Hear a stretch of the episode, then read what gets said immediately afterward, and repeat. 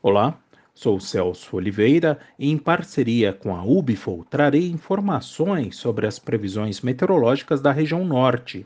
Hoje é dia 1 de fevereiro de 2022 e a expectativa é de chuva frequente pelos próximos 15 dias, tanto em Rondônia como em Tocantins.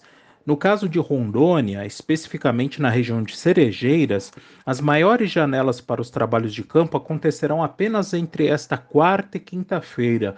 Os demais dias serão mais nublados, com chuva a qualquer momento, que dificulta o trabalho de colheita da primeira safra e instalação da segunda safra. Em Araguaína, a previsão de pancadas de chuva pelos próximos 15 dias e maior chance de invernada entre o sábado e a segunda-feira da próxima semana.